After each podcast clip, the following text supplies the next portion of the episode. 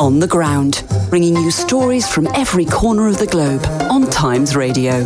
Yeah, we haven't really strayed that much further from Washington because today we're in Mexico with Times correspondent Jon Bonfiglio. Uh, welcome back, Jon. Always a delight to talk to you, although I think you're in slightly difficult circumstances. I don't know how close you are to this um, this uh, volcano that's been uh, exploding, um, but I know millions are being told to prepare to be evacuated.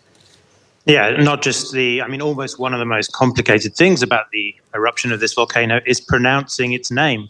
Popocatépetl, a volcano which takes a degree in linguistics to pronounce. I'm so uh, relieved uh, you just... did that for me, Jon. I've been practicing and practicing, and in the end, I thought there's no way I'm going to get that out.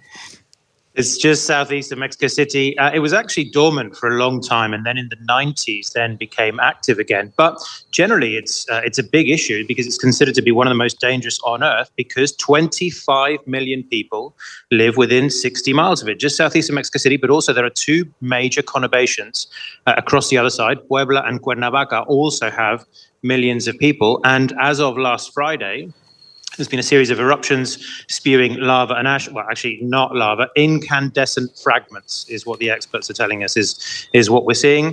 Uh, airports have been uh, temporarily closed. 1,200 flights in Mexico City alone have been affected. The army, the army's been mobilized. Schools have been closed, and we're currently on yellow uh, yellow alert level two, mm. uh, Jon, one away from red. How big is the radius of, of, of the volcano's eruption zone, if you will? I mean, you say that some 25 million people live in a 60 mile radius of the volcano. What's the danger zone within that? I mean, the danger zone is does very definitely include Mexico City, which is why Claudia Sheinbaum, the, the, the mayor of Mexico City, is at pains to say that currently what is being experienced and the likely the likelihood of um, difficulty that citizens uh, have to uh, account for is just ash falling. So it's definitely an unspoken, but the very fact that the government has opened up and is developing new evacuation routes from that entire area tells you that in a very much worst case scenario, it could affect all three of those uh, cities in which we are talking about, you know, scores of millions of people. My goodness. Well, they haven't thought of a, a, use, a scientific use that could stop the volcano erupting, but I know that the Mexican agriculture industry are trying to create their own rain. So maybe it's only a matter of time. We can cross our fingers. But t- tell me about the rain creation. Yeah, this is Mexico's agriculture ministry, which has embarked on a cloud seeding program because Mexico is currently suffering uh, from extreme drought. And actually, there is a link to volcanic activity because often you get thunderstorms in and around volcanic eruptions, which are related to the same particle, the silver iodide particle, which is seeded into clouds, which attracts uh, moisture.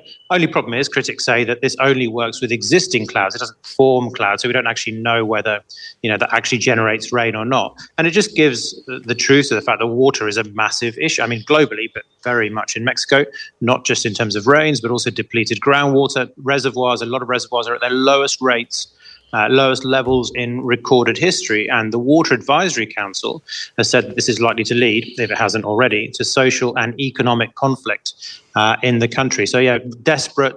Desperate times, desperate measures. Indeed. And just finally, before you go, I think Mexico has finally begun allowing uh, its citizens to legally identify as their true selves, as it were. They're issuing non binary passports. Does that put them in a very small minority? Um, interestingly, I mean, there's definitely not a huge number of countries. 16 countries legally recognize uh, non binary uh, individuals. Uh, Mexico is one of them in Latin America, Colombia, Chile, Uruguay. Uh, also, more broadly, U- USA, Canada, Ireland also issue passports uh, where you mark as, as non-binary with with an X. I guess in a in a sense it might be seem counterintuitive because of the conservative Catholic nature of Mexico, but actually socially and personally, it's always been very progressive, and certainly this administration uh, is is also at pains to be inclusive. I think it's also worth saying that the inclusivity component isn't just gender based, but it's also related to the huge numbers uh, and variety of indigenous communities that there are in Mexico, and and so that there's a broader move towards inclusivity. The foreign minister Marcelo Ebrard, when issuing the first non-binary passport last week, said that all rights, rights of all people, must be guaranteed for all identities, and that diversity enriches us all. Well, my goodness, if it wasn't for the erupting volcanoes and the lack of rain, maybe we should all move to wonderful, forward-thinking Mexico. Uh, but but you put me off, I'm afraid, Jon, for this week at least. Uh, very good of you to join me uh, to talk about all things happening on the ground in Mexico. That was the Times correspondent there. If you're a digital subscriber to the Times and Sunday Times, you'll know that Jon's the Times correspondent there. You'll also get access to a whole range of daily newsletters